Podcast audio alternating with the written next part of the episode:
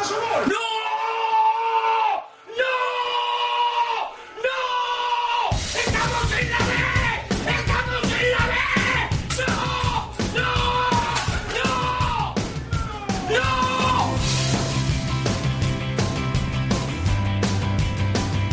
Esto es fútbol. Con Alex Salguero.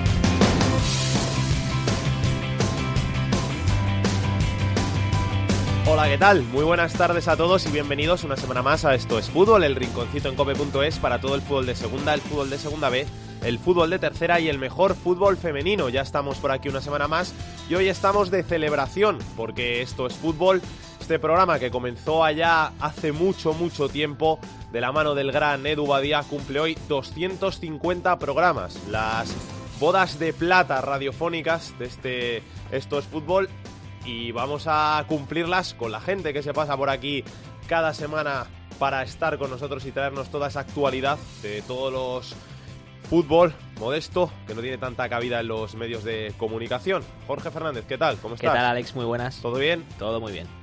Beatriz Carvajosa, ¿qué tal? ¿Qué tal? ¿Cómo estás? Muchas felicidades. A mí no, eh. a los oyentes de estos fútbol, que son los que se lo merecen, porque sin ellos no se hubieran cumplido los 250 programas. Digo yo que igual hasta cuando se fue el primer programa de estos fútbol que presentaba Isaac Fouto, Edu Badía y Lorena González, igual a vosotros no queríais ni ser periodistas. Pues no sé dónde estaríamos, la verdad. Yo no sé dónde estaba tampoco, porque fue hace demasiado tiempo, que igual en la universidad, pero no estoy seguro, no estoy seguro. Antonio Bravo, a los mandos de esta nave, vamos con los titulares. Yeah. High up life, low on sleep, down on luck. I've been up all week. Maybe you could be somebody that saves me. El Rayo es el nuevo líder de la segunda división, aunque empatado a puntos con el Huesca, que suma ya cinco jornadas sin ganar. Ambos tienen tres puntos de ventaja sobre el Cádiz y cinco con el Sporting. Completan puestos de playoffs el Granada y el Zaragoza. Córdoba firmó su cuarta victoria consecutiva y apretó la zona de descenso a Segunda B, en la que siguen hundidos el Sevilla Atlético y el Lorca. El Córdoba es antepenúltimo con 31 puntos, 32 tiene la Cultural Leonesa, marca la salvación con 35 el Alcorcón.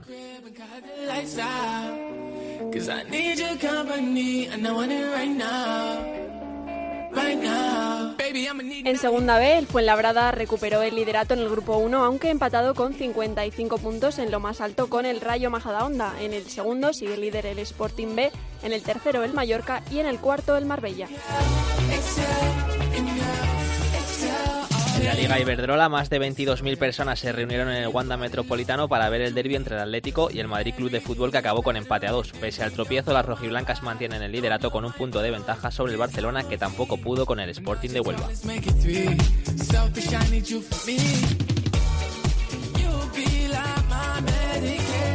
Y para la anécdota de la semana nos vamos hasta Valencia. La semana pasada hablamos de la final de la Copa Federación entre el Ontinyent y el Pontevedra. Lo curioso es que el horario del partido en tierras valencianas lo han elegido los aficionados a través de una encuesta colgada en la página web del Ontinyent. Y nos está escuchando el presidente de Lontillent, Adrián Márquez. Adrián, ¿qué tal? Muy buenas. Hola, buenas tardes. ¿A qué hora se va a jugar finalmente el partido? Pues finalmente 8 menos cuarto. Porque 8 menos cuarto si el más votado ha sido el de las 7 de la tarde. Bueno, pues la verdad que al final creo que intentamos hacer la máxima de cuanto más gente feliz, mejor para todos. Entonces, bueno, hubo gente que votó a las 7, que fue la más votada, pero es cierto que hubo un gran número de aficionados que votaron entre 8 y 8 y media. Y al final, claro, dijimos, pues mira, vamos a intentar contentar a todos porque al final si van a las 7, aunque sea la más votada, si hay una gran mayoría que va a 8, 8 y media, pues así dijimos, mira, punto medio, ponderamos y todos contentos. ¿Votó mucha gente en la encuesta? Pero la verdad que salieron, al final creo que fueron más de 3.000 personas. Vaya, pues sí que son bastantes, sí, sí. O sea que si por Eh. lo menos de esos 3.000 ya lleváis a 3.000 aficionados, ya es algo que, que os lleváis. Sí, la verdad que bueno, ha sido algo muy innovador, que creo que no se ha hecho nunca, muy poquitas veces, pero creíamos que es importante que los aficionados tuvieran un peso importante a la hora de incluso eh, decidir cuál sería la hora de la final y creo que ha sido algo muy positivo entre los aficionados. Innovador, claro que sí, hombre, porque te pone Tebas los horarios, el que te dice a esta hora, a esta hora, a esta hora, pues un día que puedes elegir, que por lo menos que sea la afición la que diga la hora a la que le viene bien para poder ir al partido, que es, al final lo importante es que la gente vaya. Claro, el- la realidad es que, bueno, siempre es complicado que todo el mundo esté contento, porque hay gente que igual un domingo a 12 le viene peor que un domingo a las 5, entonces, claro, como es imposible contentar a todos, dijimos, oye, ¿y por qué para un partido importante, algo tan histórico como una final de Copa, pues que el aficionado decida cuál es el horario que quieren jugar y así, bueno, más, más gente vendrá al campo. ¿Cuántas entradas lleváis vendidas? ¿Cuánta gente esperáis? Pues la verdad es que de momento no hemos empezado a vender, porque como estamos ahora con el partido que tenemos este próximo fin de semana contra el Deportivo Aragón, no hemos empezado, pero empezaremos a vender a partir de la semana que viene y yo creo que mm, debido a la, la relevancia de- del partido, yo creo que rozaremos el lleno seguramente. Pues Adrián, mucha suerte para el partido, muchas gracias y que vaya todo muy bien. Muchas gracias a vosotros, un abrazo. Es difícil abrir mis ojos y ya no verte. Tu olor en la cama aún sigue intacto. Esto es fútbol con Alex Salguero. Deseando tenerte y no encuentro tu rostro por más que trato. Aún quedan tus retratos en cada rincón de la casa y el silencio me habla de ti. Sobra tanto espacio.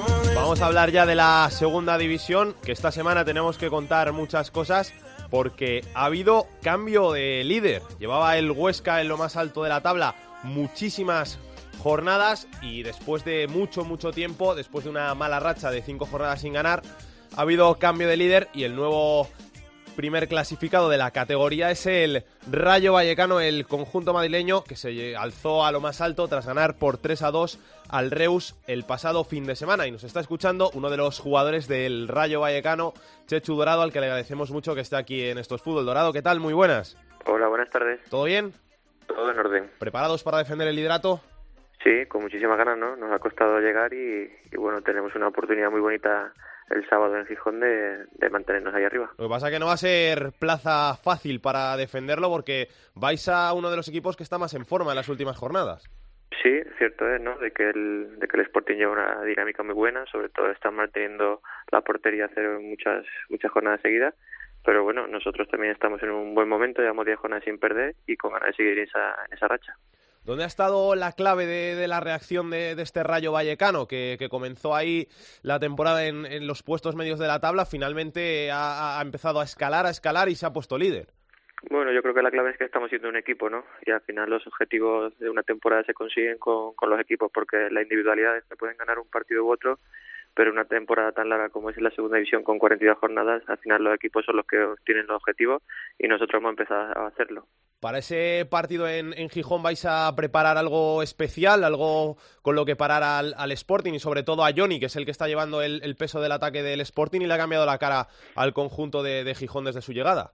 Bueno, está claro que siempre hay que tener en cuenta al rival, pero al final lo, lo que tenemos que pensar es en hacer nosotros nuestra, nuestro juego, nuestra, nuestras historias como, como siempre lo estamos haciendo que de momento, como hablábamos antes, no nos está yendo bien y que intentar mantener esa, esa buena dinámica y que sean ellos los que se preocupen de nosotros más que nosotros de ellos. Seguro que de Tomás les tiene preocupados.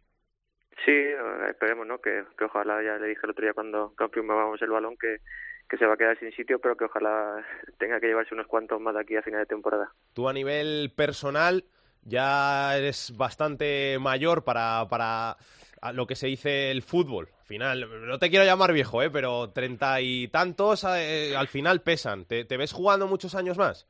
Bueno, ahora mismo estoy disfrutando del momento porque, como bien dices, cuando vas teniendo cierta edad tampoco puedes mirar tan a largo plazo. Ahora mismo disfruto del momento, me encuentro bien, con muchísimas ganas y de momento pues seguiremos hacia adelante.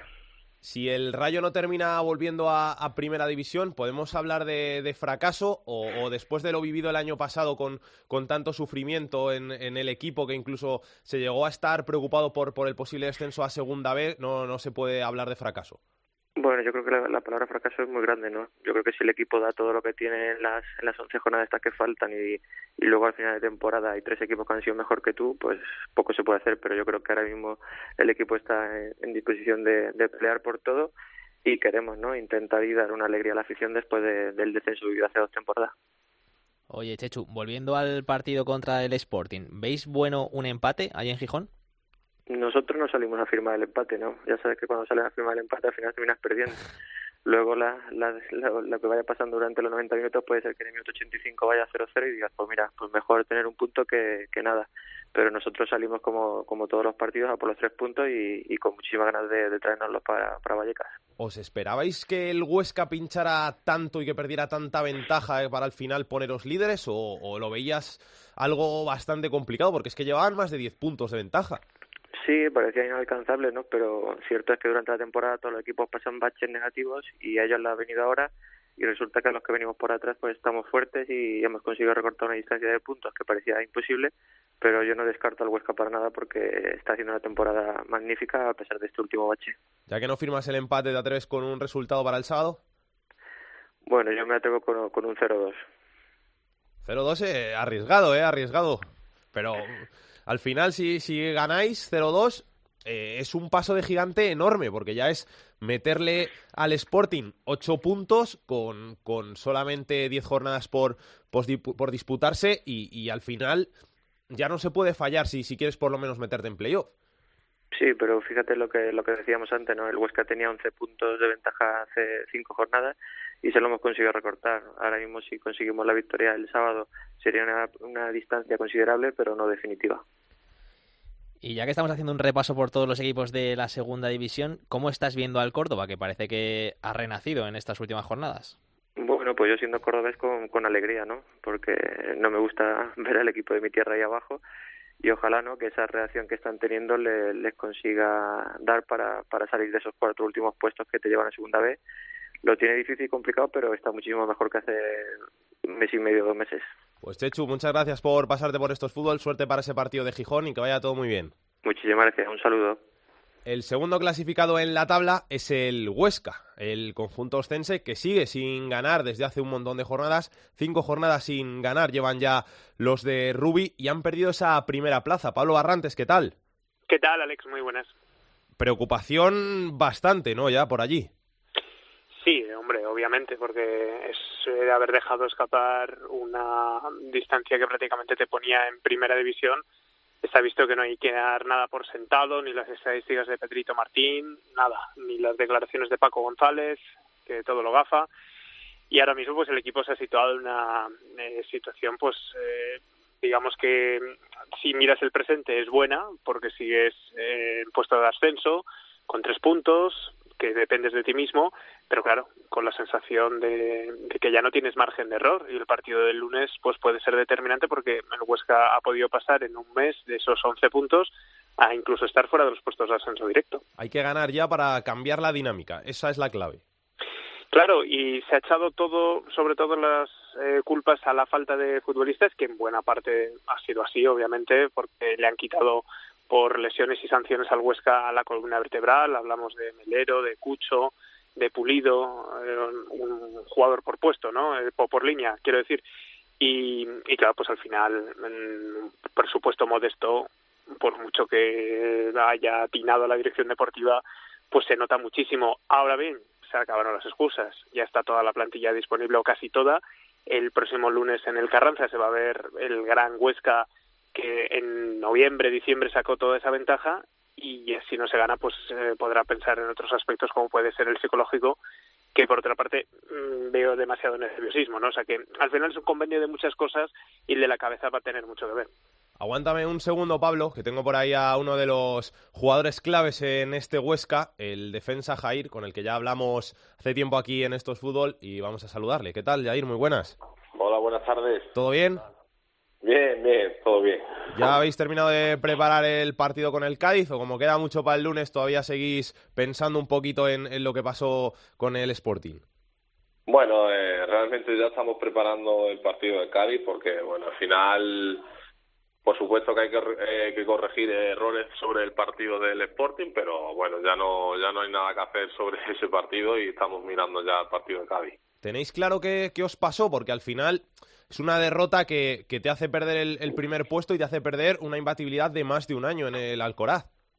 Bueno, realmente, ¿qué nos pasó? Bueno, pues pasa que que llegan, llegaron prácticamente en esa ocasión de, del gol y bueno, te, hacen el gol y el equipo, bueno, teniéndolo en cuenta un poco de, de la dinámica que traíamos, pues bueno, puede ser que nos afectara un poco y, y nada, y, y no, nos afectó un poquito el gol y y luego ya tienes que ir remando contra, contra un equipo hecho para ascender, ¿no? Y al final es muy es muy complicado, aunque fuera un gol, pero al final sabes que es un equipo poderoso, un equipo que está hecho para para ascender directo y, nada, y sabíamos que iba a ser difícil, pero pero mira, luego nos dio otro golpe en el segundo tiempo con, con el gol ese también hay un poco no sé si por, por no por falta de, que fue falta a Raico o no pero al final acabó en gol y, y ya remontar ante un equipo un, un 0-2 muy difícil ¿no?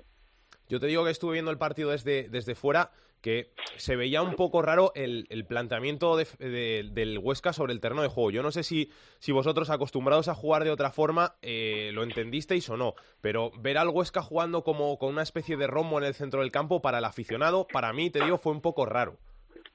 Bueno, al final son, son diferentes, son cambios, otro sistema que, añade el, el míster para bueno pues para intentar hacer un juego diferente con, con otro tipo de jugadores a lo habitual que, que viene siendo habitual en el, durante la temporada no entonces bueno nosotros eso lo entrenamos yo creo que, que el equipo sale preparado para para afrontar el partido con cualquier tipo de, sistema y de, futbolista en el campo. Una cosa luego ya es que bueno salga mejor o peor y en este caso se ve que no salió bien, obviamente. Pablo, pregunta lo que quieras. Sí, bueno, eh, conforme estabais repasando el partido, eh, Jair, recordarás que también hay mala suerte porque eh, el Cucho da a la cruceta y el minuto siguiente marca el segundo el Sporting. Es a veces esos pequeños detalles que al final ah, se inclina la balanza de un lado o del otro. Al Huesca le iba todo de cara y últimamente ya no es tanto. Eh, ¿Estás incidiendo, Rubi, Jair, esta semana? ¿Os está diciendo más ese aspecto mental que quizá pues lo táctico, sobre todo, recuperando futbolistas, pues tiene que volver la esencia, ¿no? De, de aquel Huesca grande. Sí. sí, yo creo que al final, bueno, el míster yo creo que es, es muy positivo, yo creo que en, yo creo que durante todo toda la semana y todas las semanas estas anteriores que ahora no estamos encajando buenos buenos partidos, buena dinámica y yo creo bueno está es muy muy consciente de que de que esto iba a ser complicado porque al final no, no iba a ser una cosa de, mes de marzo íbamos a estar ascendidos ni mucho menos y no lo, no lo tenía. Ya dicho claro que obviamente tenían que venir también eh, temporada rachas malas y, y había que estar preparado para ello. Ahora está en que en que el equipo se levante de, de estos golpes y sigamos remando para, para seguir eh, bueno para sacar otra vez el resultado positivo que, que es la victoria la victoria y y seguir así la buena línea y pelearlo hasta, hasta última hora. Oye, Jair, y una cuestión del mismo día de hoy que es noticia, no sé si ha llegado a tu móvil porque se está moviendo por Aragón por todas las redes sociales en el día de hoy, esas declaraciones de Toquero diciendo que un equipo no puede ser grande eh, metiendo solo 5.000 aficionados en su estadio. Es el caso del Huesca, no sé qué tienes que decir tú a eso. Bueno, yo la verdad que eh, bueno, yo creo que eso son declaraciones de Toquero, bueno, yo creo que son poco desafortunada, no sé si va por el, club, por el, por nuestro club o por quién lo dirá, pero bueno, yo creo que eso son cosas suyas, son sus palabras y tampoco quiero meterme en, ese tipo de polémica. Nosotros estamos muy contentos con nuestra afición, eh, nos apoyan muchísimo y, y nosotros vamos a, a intentar darlo todo para poder eh, dar a esa, esa alegría máxima que sea el ascenso directo a, a estos 5.000, 6.000 aficionados que tenemos que son muy grandes. ¿no? Jair, después de toda la ventaja que, que habéis tenido en, en, la tabla, si al final no conseguís ascender de, de forma directa, incluso si, si eh, os quedáis en el playoff, terceros, cuartos, ¿se podría hablar de, de fracaso del Huesca, de golpe duro o, o no? Bueno, yo creo que fracaso no sería nunca. Obviamente el, teníamos un colchón bastante importante, pero bueno, tampoco hay que olvidarse que, el equipo no, no se ha hecho en ningún momento para, para ascender de categoría directo ni, ni, ni, bueno, ni, ni por un momento, ¿no? Entonces yo creo que, eh, acabáramos en playoff, yo creo que sería también una grandísima temporada de todo el equipo, de todo el cuerpo técnico y, y directiva. Y entonces no, no habría otra que, que pelearle playoff y ver cómo sale e intentar ascender de esa forma también, ¿no? Que al final, si, si lograras el ascenso, sería muy bonito y muy muy grande también. Obviamente, ascender directo pues sería sería ya la pera, ¿no? Por decirte de alguna forma, sería ya lo mejor que nos podría pasar. Pablo, la última para ti. No, eh, simplemente que, que, es, que supongo que será una alegría ver cómo poco a poco de los ocho, siete, luego otra vez ocho bajas que ha tenido el equipo, pues que ahora estén entrenando prácticamente todos, porque me parece que salvo a Capo, eh, Bardají y Nagore, que son de larga duración, a Capo no, esperemos que vuelva pronto, eh, estáis todos, ¿no, Jair? Sí, yo creo que, bueno, eh, ahora recuperando ya efectivos esenciales del equipo, al final yo creo que, que el equipo tiene que empezar otra vez a coger ese, ese, ese fútbol que teníamos hace unas jornadas muy lejanas atrás, otra vez a coger buenas sensaciones, coger eh, ritmo de, puntos otra vez, de coger tres puntos ya a sumar de tres en tres, porque al final nos, nos viene muy bien, nos hace falta para seguir estando ahí en cabeza y, luchar y luchar por este estos dos puestos estos primero y segundo puesto que al final eh, eh, es lo que estábamos haciendo no estás ahí toda la temporada pues realmente queríamos queríamos nos gustaría acabar entre los dos primeros pues Jair, muchísimas gracias por pasarte por estos fútbol. Suerte para la temporada del Huesca y de verdad gracias y un abrazo. Un abrazo, muchísimas gracias a vosotros. Pablo, ¿algo más que contar del Huesca? Nada, eh, no, matizar un poco lo que le he querido preguntar antes, porque, insisto, no se habla de otra cosa ¿eh? en las redes sociales en Aragón. Son unas declaraciones del futbolista del Zaragoza esta mañana Toquero, donde venía a decir eso, ¿no? Que, que por ensalzar al Zaragoza y esa gran afición que tiene para estar en segunda división, con 25.000 en la Romareda, diciendo que un equipo con 5.000 aficionados no puede ser grande. Claro, sin citar al Huesca, pero teniendo en cuenta que hay un derbi aragonés a la vuelta de la esquina el próximo 7 de abril, pues la gente en Huesca pues se ha dado por aludida, pero lo más importante, se ha dado el club, el Huesca, por aludido y ha contestado en Twitter, en su cuenta oficial, pero sacando balones fuera y de una manera muy irónica, diciendo, menudo ataque de toquero a Leibar. Se ha sacado dice, y citando a arroba ese de Eibar. Nos hemos quedado todos sorprendidos, tanto por la declaración de Toquero, por la reacción oficial del Huesca en su Twitter, al final yo creo que es eh, bueno pues ir calentando de cara a un derby que puede ser al final pues fundamental ¿no? en el devenir de los dos equipos cuando quién sabe si el año que viene podría haber un derby aragones en primera. Gracias Pablo. Un abrazo. Un abrazo. El rival este próximo lunes del Huesca en ese partido de iba a decir partido estrella pero es partido estrella compartiéndolo con el Sporting Rayo Vallecano el lunes a las 9 en el Carranza el Cádiz Rubén López, ¿qué tal? ¿Cómo estás? Hola, Alex, ¿qué tal? Muy buenas. ¿Quién le iba a decir al Cádiz hace dos meses que podía ponerse a la altura del Huesca en puntos en la clasificación? Sí, la verdad es que por la trayectoria del Huesca y del Cádiz nadie lo iba a decir, ¿no? Sobre todo por la del Huesca, que, es el equipo que, que ha, ido fallando en las últimas semanas y, y el Cádiz que también con fallos pues ha ido recuperándose poquito a poco y ahí está, tiene la en la palma de la mano pues el alcanzar esa plaza que tiene el Huesca, incluso fíjate la semana que viene que el Cádiz visita Vallecas, ¿no? O sea que los dos partidos que tiene el Cádiz por delante, ante los dos primeros, pues le pueden, pueden aupar al equipo de Álvaro Cervera a esa primera posición.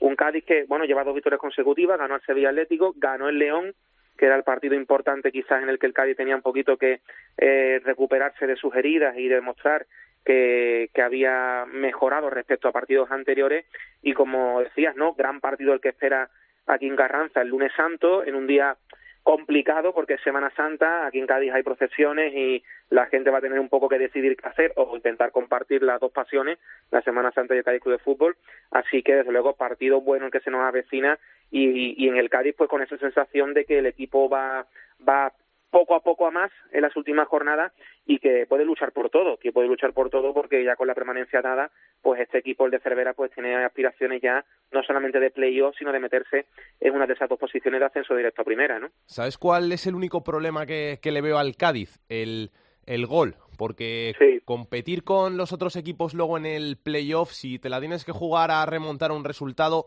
sin un goleador como es lo que le falta al Cádiz, quizá va a ser un poquito complicado.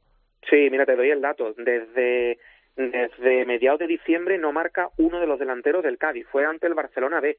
Y fue a mediados de diciembre cuando eh, uno de los delanteros del Cádiz, en ese caso fue Carrillo, fue el último que marcó un gol para el Cádiz. Desde entonces, nada de nada. Y además, el máximo goleador del Cádiz ahora mismo es Álvaro García, que lleva ocho goles. Y en cuanto a los delanteros, si no recuerdo mal, creo que es David Barral, que lleva, que lleva cuatro. O sea, que evidentemente las cifras son muy malas, ¿no? Y es verdad que el Cádiz, sin un goleador, también hay que verlo por ese prisma. Sin un goleador, sin un delantero que marque goles como el resto del equipo, está tercero. Y eso quiere decir que con, con el hecho de no recibir, que es el equipo menos goleado de la categoría, le está valiendo para estar arriba. Pero como tú dices, evidentemente es un tema de debate que tenemos aquí, el tema de los goleadores, porque el Cádiz no lo tiene.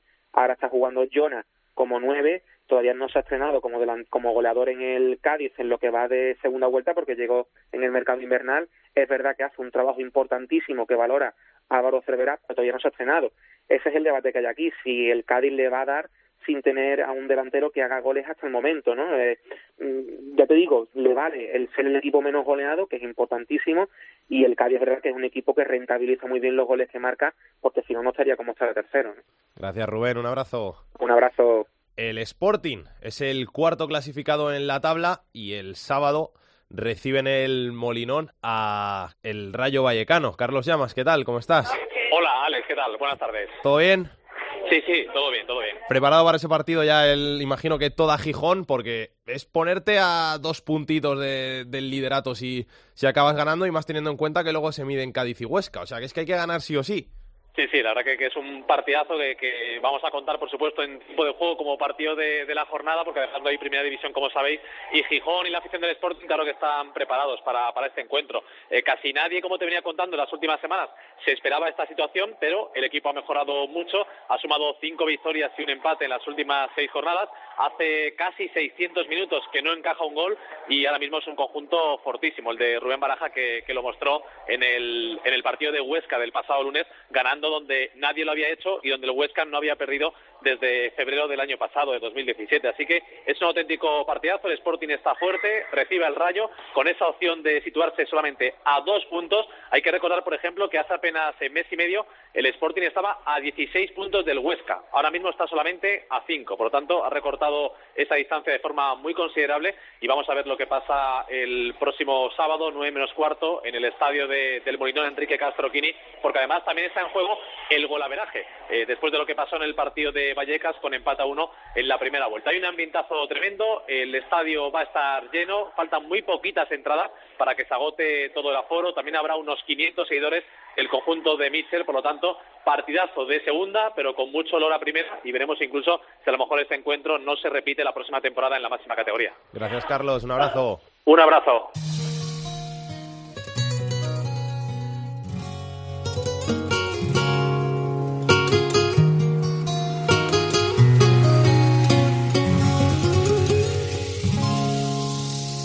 Esto es fútbol con Alex Salguero.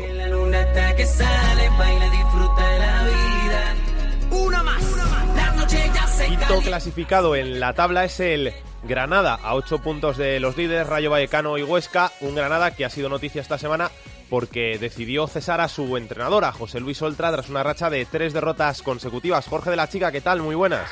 Un saludo, muy buenas tardes desde Granada. Muy sorprendente esa destitución de José Luis Oltra, que nadie se podía esperar fuera de Granada.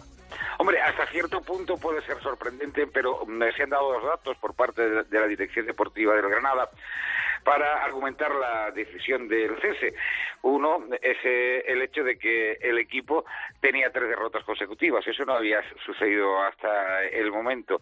Pero lo que era más preocupante, y en ello ha insistido bastante Manuel Salvador, es que llevaba diez encuentros con derrotas, lo que llamamos de competición. Y esto para un equipo que aspira a ser eh, un eh, conjunto que ascienda de forma directa, quedando primera o segundo, es algo bastante grave, de tal manera que podría sorprender el hecho de que se cesara a Oltra, a pesar de que se encontraba en zona de promoción de ascenso, pero es que para el Granada la zona de objetivo no es la promoción de ascenso, es el ascenso directo por el enorme presupuesto que tiene. Ahora, lo que sí ha resultado muy, muy sorprendente es el hecho de que se ha sustituido a Oltra por una persona sin ningún tipo de experiencia en esta categoría, el entrenador del filial, Pedro Morilla, que jamás ha entrenado en segunda y él con todo su cuerpo técnico es el que se ha hecho cargo. Esto sí que ha resultado realmente sorprendente porque se esperaba que si se iba a Oltra vendría una persona de perfil similar o superior.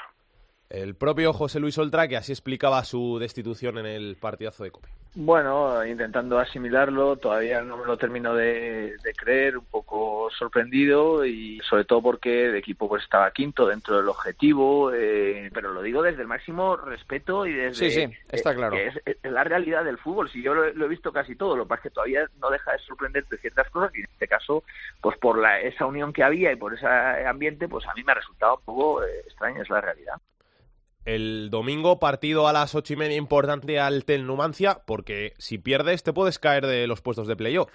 Sí, sí, es que hay una igualdad enorme, pero para el Granada va a ser un partido difícil, porque apunten bajas de hombres tan significativos como Víctor Díaz, como Ramos, como Peña, como Machís, que es el hombre desequilibrante.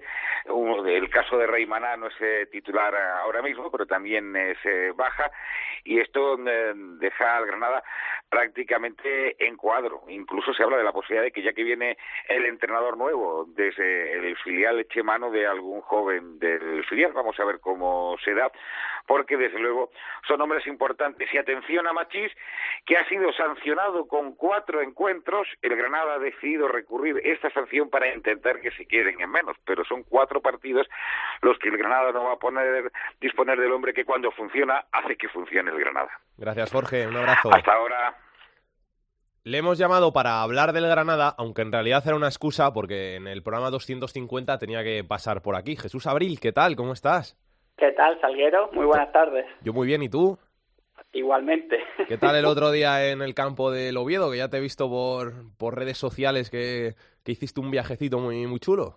Sí, la verdad es que nos hartamos a comer, como no puede ser de otra manera cuando vas a Asturias, entre los cachopos, la sidra, bueno, yo no, yo no bebí sidra, pero otra gente sí, la verdad es que muy bien el viaje y al final lo malo es que no se, no se redondeó con el resultado que todos esperábamos, aunque la verdad es que no me pilló por sorpresa una nueva derrota fuera de casa, ¿no? Porque nos estamos acostumbrando demasiado para mal.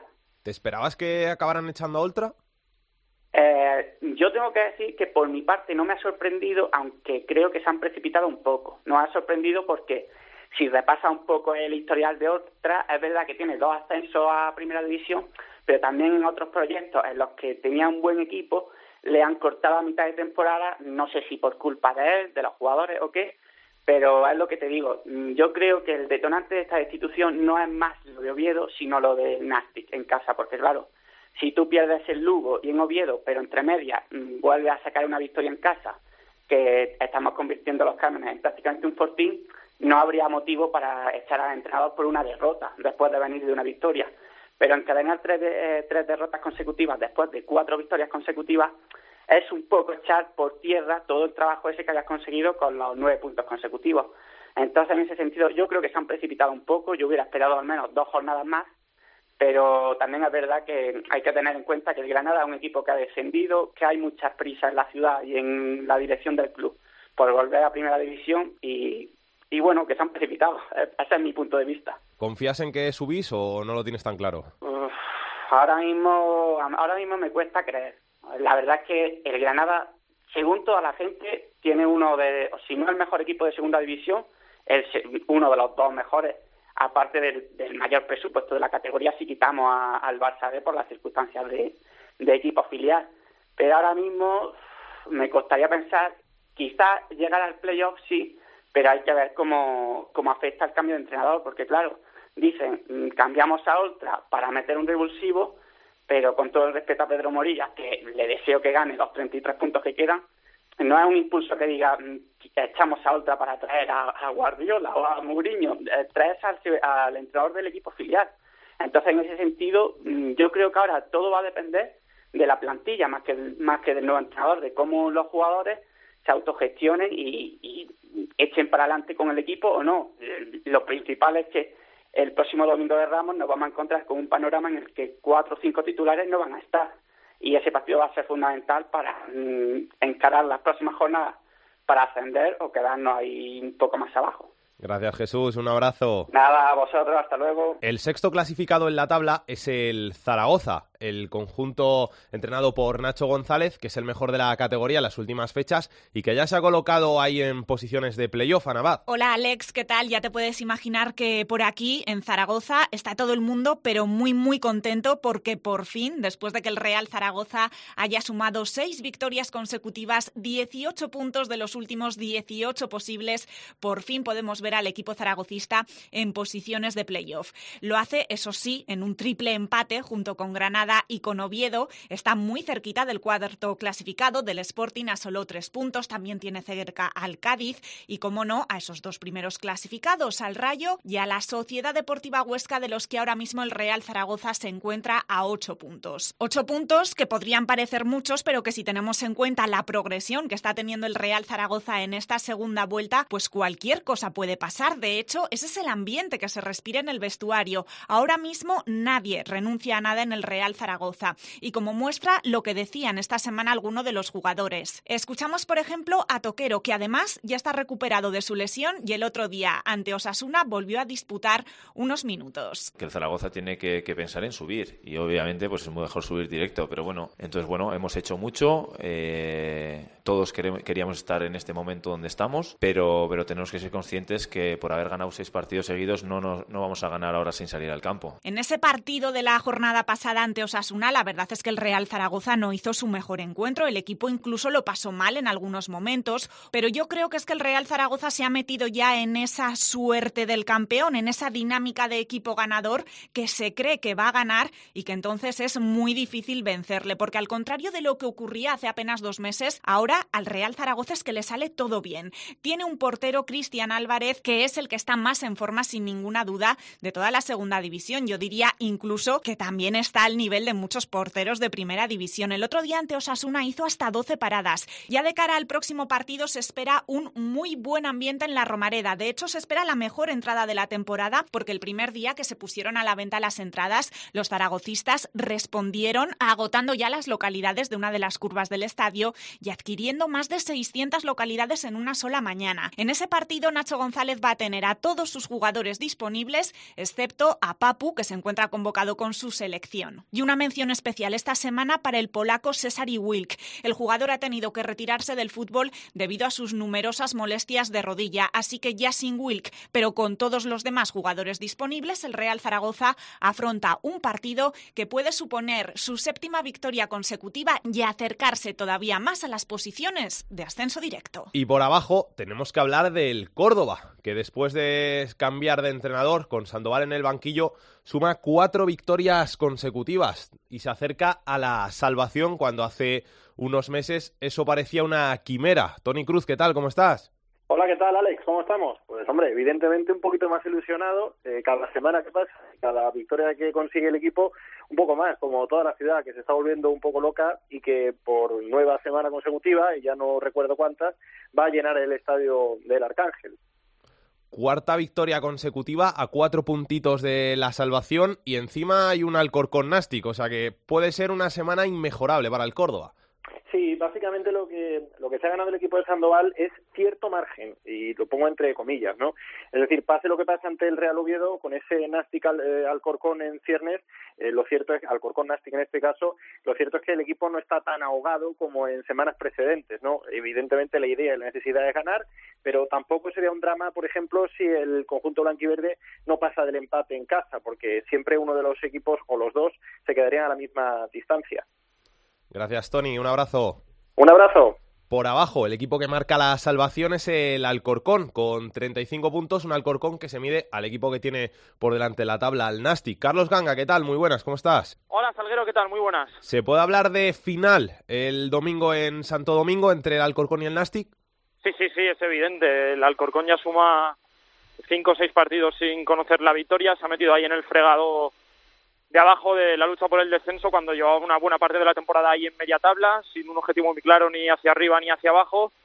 pero ahora el equipo de Julio Velázquez se ha complicado mucho, incluso la semana pasada empezó ganando el Lugo y 0-1 y le acabaron remontando el partido, algo que sí que es extraño en el equipo amarillo porque, bueno, si algo destaca es su solidez defensiva, pero no hizo valer ese gol inicial de Dorca y al final se llevó el equipo local los tres puntos.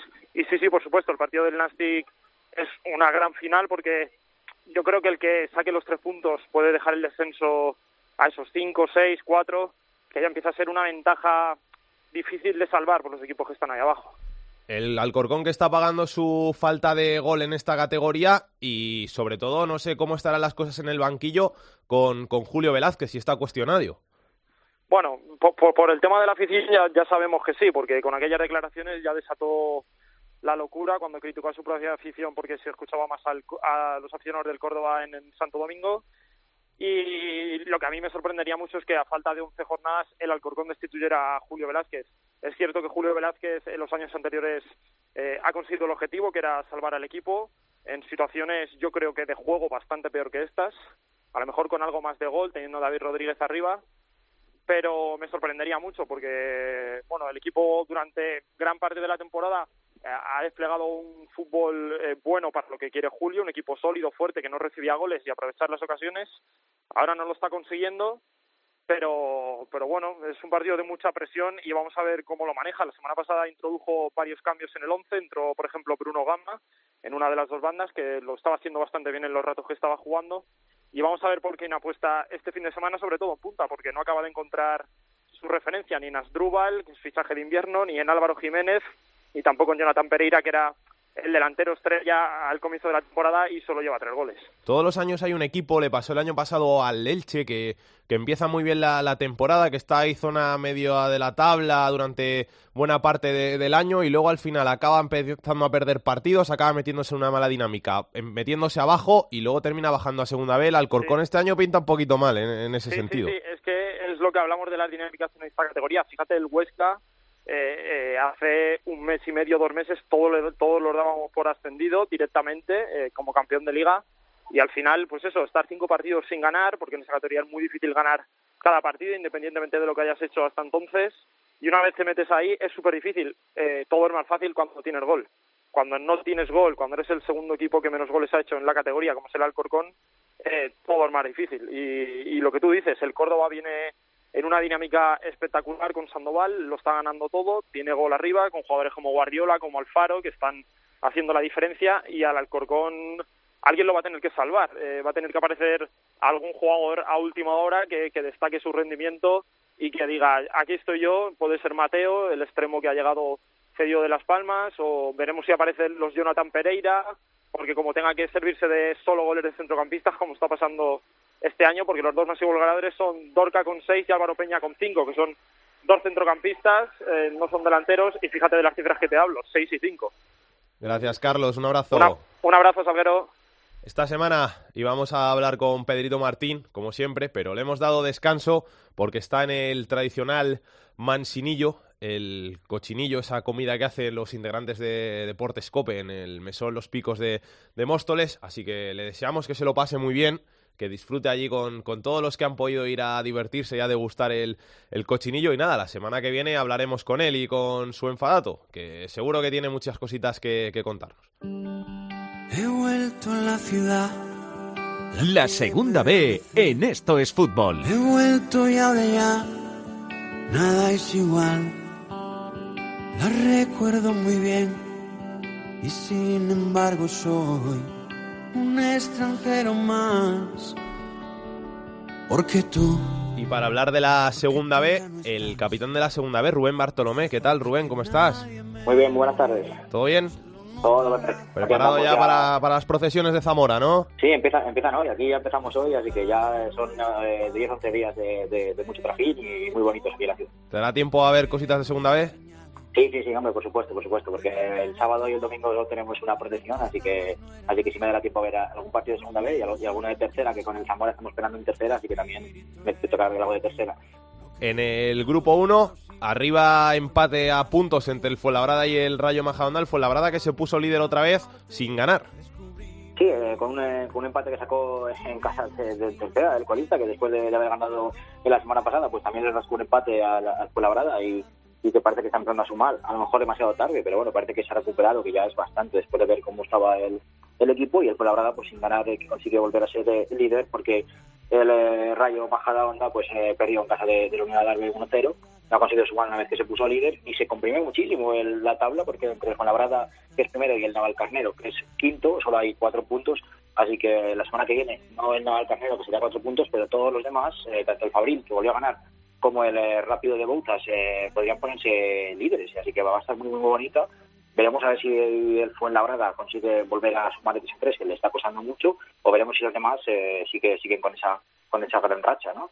Y luego, bueno, pues por abajo eh, tampoco ha habido eh, muchos cambios, pero sí que hay que resaltar la noticia que daba esta semana el presidente del, del Racing de Ferrol, ¿no? Que si le ha prometido a su plantilla que si consiguen salvarse, pues les regala una semana entera en Punta Cana. Así que, bueno, yo creo que es un gran incentivo para, para salvarse una plantilla de Ferrol que, era de las aspirantes de estar en, puestos de playoff por, por nombres, pero que no le ha salido prácticamente nada durante la temporada y que van eh, penúltimos, bueno, tiene a, a tres puntos eh, la salvación.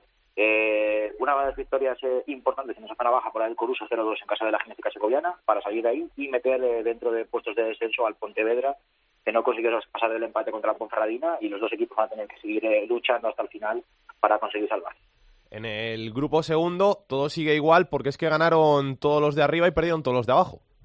Sí, lo dijo eh, Diego Cervero eh, esta semana ¿no? en, eh, en la rueda de prensa, que ya se huele el playoff, que ya empieza a hacer calorcito y, y que hay que ganar de la forma que sea y que era la primera vez posiblemente en toda la temporada que ganaban, eh, si no me equivoco, los seis primeros. ¿no? Entonces, cambios en esas posiciones, victoria del Sporting B, del Mirandés, de la Real Sociedad, que cambias de entrenador a partir de esta semana, al que ha subido del filial al primer equipo, del Racing Santander, del Athletic B y del Guernica. ¿Quién se descuelga? El séptimo, que es eh, la Unión Deportiva Logroñés. Esta semana decían que se escapaba el playoff, perdió en, en el duelo con el, con el Real B y se quedó un pelín eh, descolgado, igual que, el Baracaldo, que el Baracaldo eh, sí consigue sumar los tres puntos, pero bueno, eh, ahí no, no, parece que no va a poder llegar. Y luego por abajo lo que decías, eh, perdieron casi todos, así que no, se ha, no ha cambiado mucho, y ganó el Vitoria. Ganó el Vitoria en casa de Lizarra 0-1, lo que le sirve para salir del puesto de promoción de descenso, aunque empató puntos con Lizarra, y para hundir un poco a los cuatro equipos que están en, en descenso, ¿no? Tanto Sasuna B como Lealtad tienen ahora mismo seis puntos de salvación, a siete el Peñasport y mucho más lejos del caudal. Han estado todo el año prácticamente esos cuatro equipos junto con el Vitoria eh, y el Amorebieta ahí metidos y, y, la verdad que parece difícil que salgan y ahora encima es que se notan un pelín descolgados, así que a ver cómo lo hacen. En el grupo tercero me quedo con la segunda victoria de la temporada del Deportivo Aragón. Sí, curioso, ganaron dos equipos eh, de abajo. Importante la del Deportivo Aragón, aunque muy descolgado, pero bueno, eso es lo que se llevan los chavales, ¿no? Para, para, para ellos, no ganaron al, al Atlético eh, Saguntino y también victoria, o sea, y también victoria de la Peña Deportiva contra el Cruz de Alicante, que también eran unos equipos que iba, iba penúltimo en la Peña Deportiva y todavía con más posibilidades, bueno, pues ganó más a, a, todo un Hércules. Y luego para arriba, lo de las últimas semanas, no gana el Mallorca porque no fue, no fue capaz de, de pasar del empate contra contra el Formentera, pero es que no ganan los demás. Eh, el Villarreal eh, B cayó contra el Valencia Mestalla, eh, tampoco fue capaz de, de sumar eh, los eh, tres puntos del Cornellá porque cayó contra el Elche, que ahora es segundo. Entonces, bueno, sigue con ocho puntos de ventaja. Lo que cada vez tiene la gente, entre comillas, más, más equipos cerca, pero todavía muy lejos. Entonces, bueno, no va a haber eh, muchos cambios en eso y yo creo que no va a llegar nadie al Mallorca, pero más por deméritos suyos que por, por mérito de un Mallorca que, que, que prácticamente no sabe lo que es ganar en las últimas eh, semanas, gana muy de vez en cuando, pero, pero mantiene los puntos de, de ventaja. Y en el grupo cuarto, el Mérida, que se reestrenó en el banquillo con Victoria Nafti. Eh, sí, eh, de los poquitos también de, de abajo que, que, consiguió ganar el, el, el, Mérida en, ese, en esa lucha tan tan igualada que, que tiene, pues ganó 2-0 a, a, la Valor, a la Balompié Calinense, que parece que está un poco cómodo, está bastante cómodo con 42 puntos, pero está en un punto en el que no sabe todavía si mirar para arriba o para abajo y, va a seguir dando muchas vueltas. Y, y, bueno, ya eres colista el, el, Betis B, hablábamos las, que las primeras semanas sin, sin Loren, sin gran goleador, parece que se sacaban algún punto adelante, que se metían goles, pero bueno, poco a poco ha ido yendo eh, hacia abajo, ya no solo Loren, sino muchos más muchos más jugadores que ha subido Quique Setién, y bueno, van, eh, van ahora colistas y va a ser complicado que, que salgan de ahí, y, y muchos equipos de, de, abajo que tampoco consiguieron eh, sumar. Tenemos el líder en solitario, el Marbella, que sí que consiguió ganar 1-0 al, al propio Betis B, y aprovechó que el Cartagena no pasó del empate contra Las Palmas Atlético para sacarle dos puntos de ventaja y quitar al gran ganador de la, de la jornada es el, el Real Murcia, ¿no? Está a siete puntos del, liderato, está a cinco del Cartagena, pues llega poquito a poco eh, ganando 1-2 en, en, casa de, de, Granada B, que era un duelo de, de aspirantes. Y bueno, también se aprovechan eh, equipos que, que, han ganado como el Melilla o el Ucan Murcia o incluso el, el Villanovense, que bueno, que se acercan bastante ahí arriba.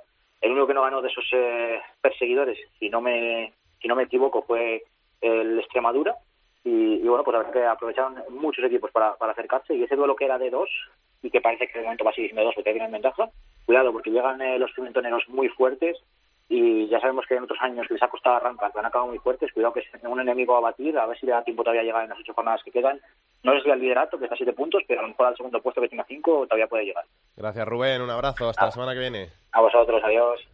Y en esta repaso a la segunda vez que hacemos, hemos querido llamar a Joya, que le teníamos olvidado, que hacía mucho que no hablábamos con él. ¿Qué tal, Joya? ¿Cómo estás? Hola, Alex. Muy buenas tardes. ¿Todo bien? Todo bien, todo bien. Yendo para, para entrenar un poquito. ¿Dónde andas ahora? Bueno, pues ahora firmé estos, estos cuatro meses en Alcobendas Sport y, y bueno, pues intentando pelear por jugar los playoffs este año en esa segunda vez y bueno, pues siguiendo también muy de cerca a mis antiguos compañeros o compañeros todavía del de Naval Carnero y así que nada, todo bien. O sea que estás en la tercera madrileña ahora, ¿no? En la tercera división en el grupo madrileño. Eso es, en el grupo 7, sí, en el Alcobendas. Me vine aquí un, estos cuatro meses, pues bueno, allí al final eh, no estaba contando con todos los minutos que quería, aún haciendo, aún estando en una temporada que creo que va a ser más que histórica allí, pero pero al final pues bueno tampoco estaba del todo feliz por no por no estar disputando al final no me sentía del todo partícipe y, y bueno pues quise salir y probar otras cosas y bueno me vine aquí al Alcobendas que es un equipo que, que, que bueno que va a pelear por, por jugar los playoffs y, y bueno en ello estamos ¿Estás cedido o eso cómo, cómo va? Bueno, de momento estoy estos, estos cuatro meses aquí y bueno, luego tengo, tengo sí la posibilidad de volver eh, el verano que viene, que, que seguramente sea así, espero que, así sea y de momento estos cuatro meses aquí, que soy estos cuatro meses jugar de Alcobendas Sport a, a toda regla, no estoy como en lugar de cedido, en, en como cedido, pero pero bueno, sí que tengo la posibilidad de, de volver el año que viene al, al Naval Carnero, que, que bueno, es una posibilidad la verdad, bastante grande. ¿Cómo ves al Naval? ¿Se puede acabar metiendo en playoff y al final hasta, como está fallando el, el Fuenlabrada, acabar primero incluso? Bueno, ya lo que parecía una utopía hace, hace bastantes jornadas, que, que la verdad es que todo el mundo fuera de, de, aquí, no en el vestuario, porque siempre hemos creído, pero si fuera la gente pensaba que era que siempre nos íbamos a caer, pues al final sí que tenemos confianza de que de que el equipo quedaría arriba, no sabemos si entre los cuatro primeros, pero pero que iba a estar peleando las últimas jornadas como así está siendo. La verdad es que está siendo una temporada regular, eh, apenas han, ha tenido un par de partidos yo creo seguidos que ha perdido, siempre saca puntos y la verdad es que está haciendo una temporada donde ahora mismo el playoff es más que probable y, y bueno, quedar líder pues pues de momento es algo algo complicado, pero bueno, están a cuatro puntos y el verdad que parecía un equipo que, que apenas fallaba en la primera vuelta, pues ahora pues ahora se está dejando puntos porque al final ya todo el mundo se juega algo en la segunda vuelta y en esta jornada sí es muy complicado. Sigues viendo mucha segunda B, ¿no? Sí, sí, sí, bueno, al canal le sigo todos los días y, y sí, sigue viendo bastante la segunda B, pero bueno, en especial sobre todo al Naval, que aunque no, no estoy entrando allí, pero hablo con mis, con mis antiguos compañeros casi a diario y, y a verlos todos los domingos, pues bueno, fuera de casa no puedo ir, pero pero en casa estoy siempre viéndolos. O sea, que te, te puedo llamar de comentarista. Sí, sí, sí, cuando quieras, cuando quieras ya sabes que me puedes llamar para, para comentar lo que quieras de la segunda vez, que, que bueno, de momento pues estoy, aparte me encanta y estoy siempre bastante informado, la verdad. Joya, pues que vaya muy bien, ¿eh? Ahí en el Alcobendas, que tengas mucha suerte y que a ver si por lo menos conseguís pelear por, por el ascenso a la segunda B y vuelves a la segunda B. Bueno, yo espero las dos cosas, jugar playoffs con, con el Sport y que, bueno consiga el ansiado ascenso que llevan muchos años intentando conseguir de, de ascender a, segunda B y, bueno y que el Naval Carnero pues también consiga ese hito histórico que sería conseguir un playoff de, de ascenso a segunda A que, es algo que hace cinco años pues era más que impensable cuando estábamos en preferente. Así que con eso está todo dicho la verdad. Eh, espero que se cumplan las dos cosas y, y que sea un año pues para recordar. Un abrazo un abrazo, Alex.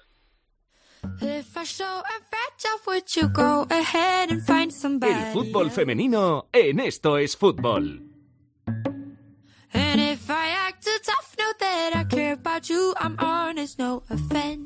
Como nuestra Andrea Peláez, directora de Área Chica, también se nos ha ido de comida de hermandad, nuestra Brea Carvajosa, que lo va a hacer igual de bien o mejor aún.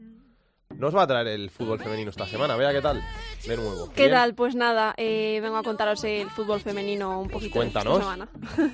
Eh, la noticia más destacada de la semana eh, fue que este sábado pasado, bueno, como hemos dicho en titulares, se jugó el derby madrileño en el Wanda Metropolitano. Era la primera vez que el equipo femenino del Atleti juega en el Wanda, en el nuevo estadio, contra el Madrid. Eh, desde luego, a pesar de quedar 2-2, eh, fue un encuentro inolvidable ya que acudieron más de 22.000 espectadores. Es el tercer mejor registro histórico para un partido de fútbol femenino en España. Así que como ves, nos vamos haciendo de notar. Sí, sí, hombre, juega 22.000 personas en un campo. Son muchísimas, Muchísimas muchísimas. personas. En el Getafe no caben ni 22.000, pues imagínate. Pues nada, el partido comenzó intenso porque en apenas dos minutos vimos dos goles, uno por cada bando. El primero fue de Aureli Cazzi, del Atleti, y se convirtió en la primera goleadora de la historia del Wanda Metropolitano. El cuadro visitante eh, reaccionó de inmediato con un gol de Jade Bojo, pero pronto se volvió a adelantar el equipo colchonero con un gol de Marta Corredera, y a pesar de que las rojiblancas dominaron todas las zonas del campo, las blancas eh, buscaban la contra y Jade Bojo volvió a marcar para su equipo. Así que quedaron 2-2, pero el Atlético sigue líder, ¿no? Así es, siguen líderes una semana más, pero solo un punto por encima de un Barcelona que el domingo empató contra el Sporting de Huelva 1-1 fuera de casa.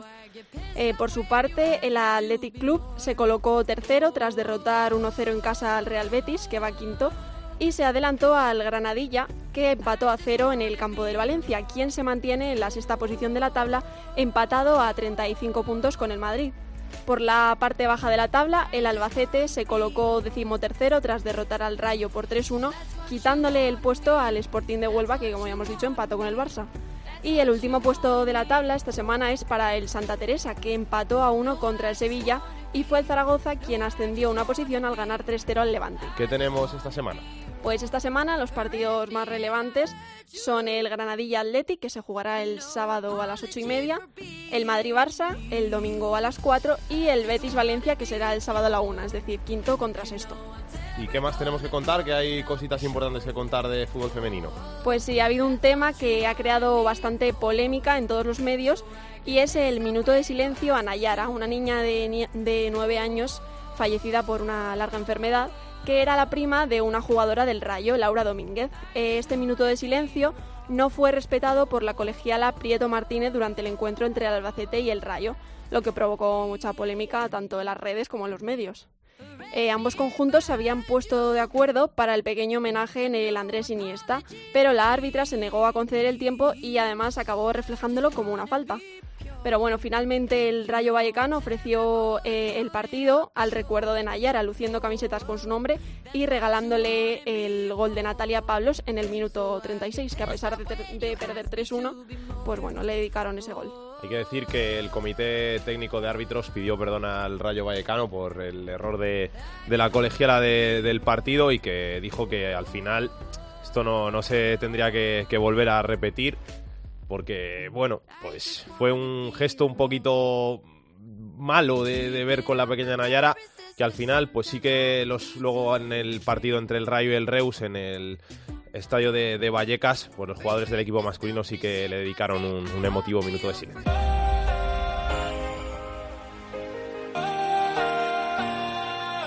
Tercera división.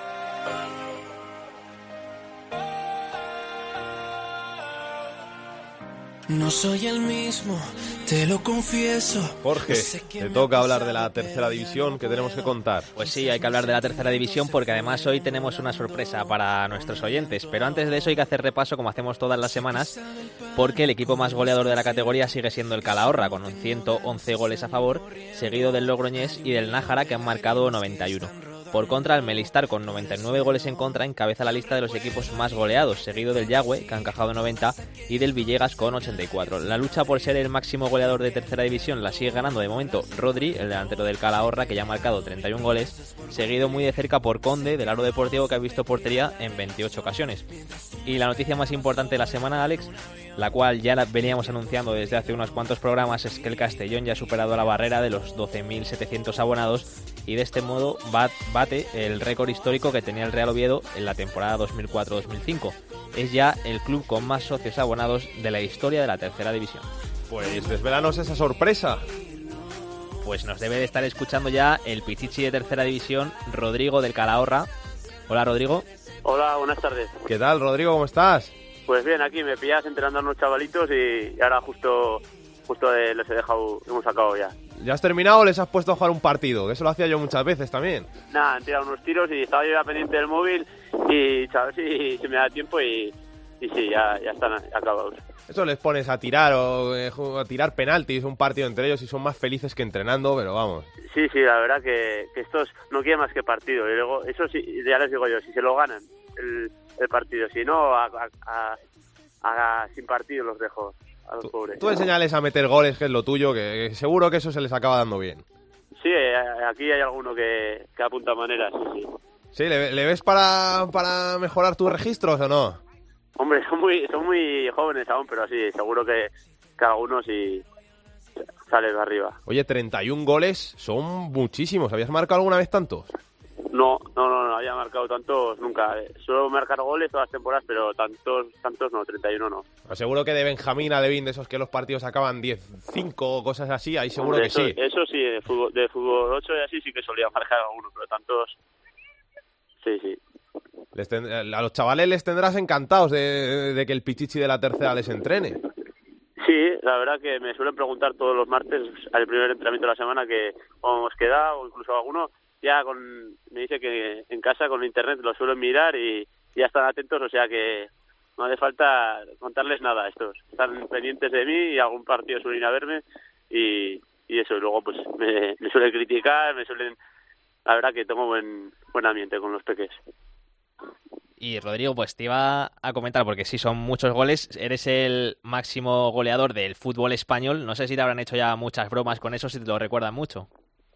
Sí, bueno, la, en- sobre todo en el, en el pueblo. En el pueblo siempre me, me suelen, cada vez que voy, quedo con los amigos o incluso alguna vez que voy a- al bar a tomar un café, siempre lo, lo me preguntan prácticamente, la, la, la gente mayor me pregunta lo mismo. Si, a ver si me ha superado Messi, si tal, si Ronaldo, me hacen la, la broma de, de esta que, que sí, sí.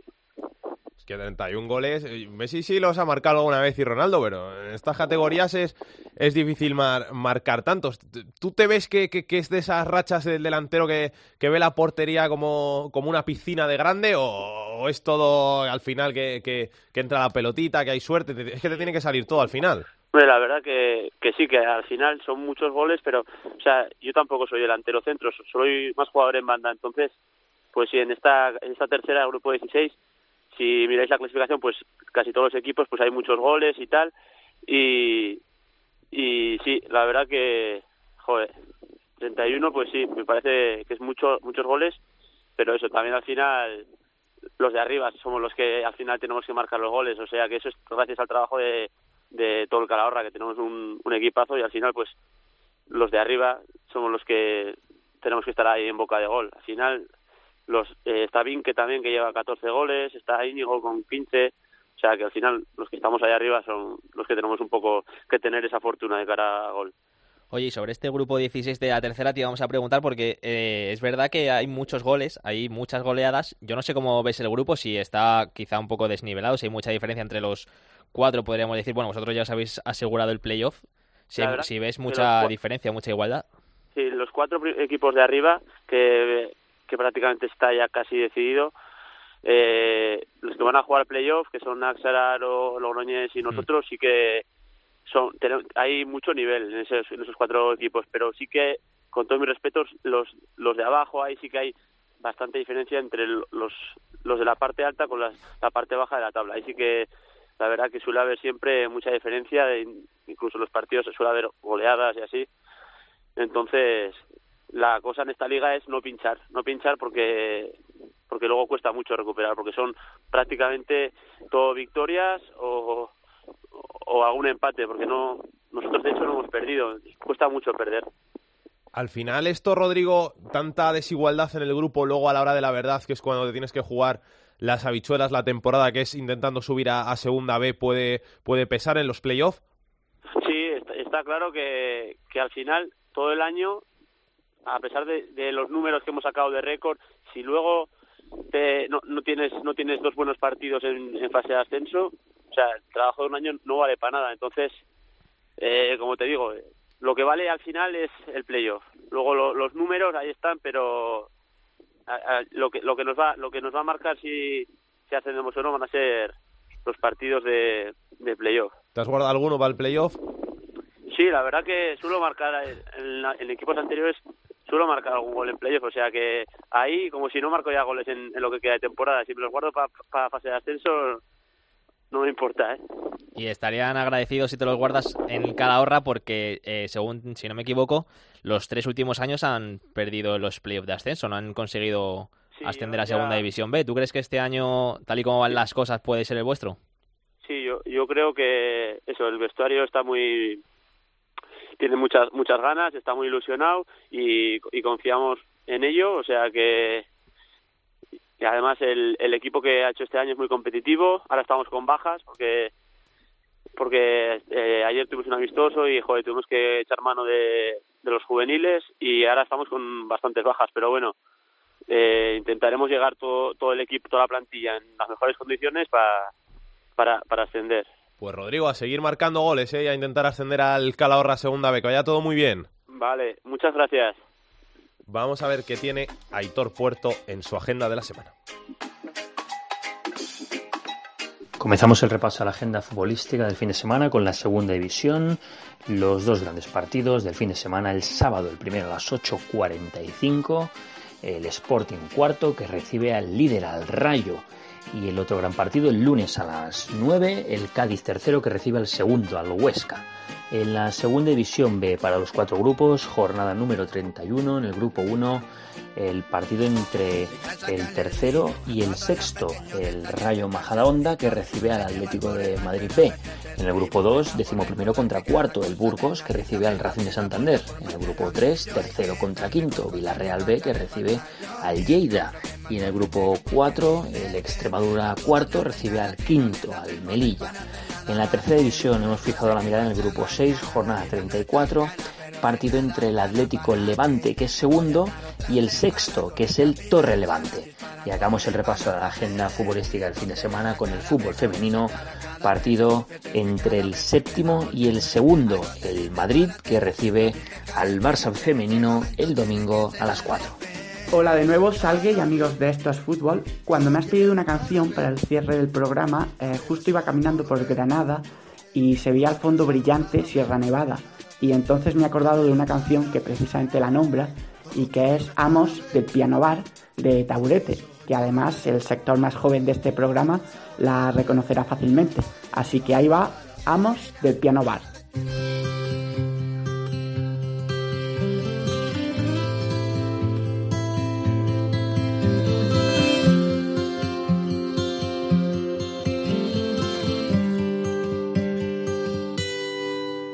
Y acuérdate débil en el maco de la banda del 4x4 y los que caen carretera. A ver, el sector más joven de este programa, Jorge Fernández, ¿te gusta esta canción? Sí, hombre, a mí me encanta. Yo soy un aficionado de taburete y me encanta, vamos. La verdad que Jesús Abril ha hecho una muy buena elección. Beatriz Carvajosa también te gusta, ¿no? Me hace la seña de que sí, de que le gusta Taburete, le gusta este Amos del Piano Bar. Así que ha acertado Jesús Abril, que al sector más joven le iba a gustar, no sé, al sector más, un poquito más mayor. Yo he de decir que no soy muy de, taburete porque no es mi estilo musical, era más de, del anterior que ha sonado con, con la agenda. Y no sé si a Bravo le gusta o no. También hace también el signo afirmativo, o sea que sí, que a Jesús Abril la elección ha, ha sido ganadora. de alcohol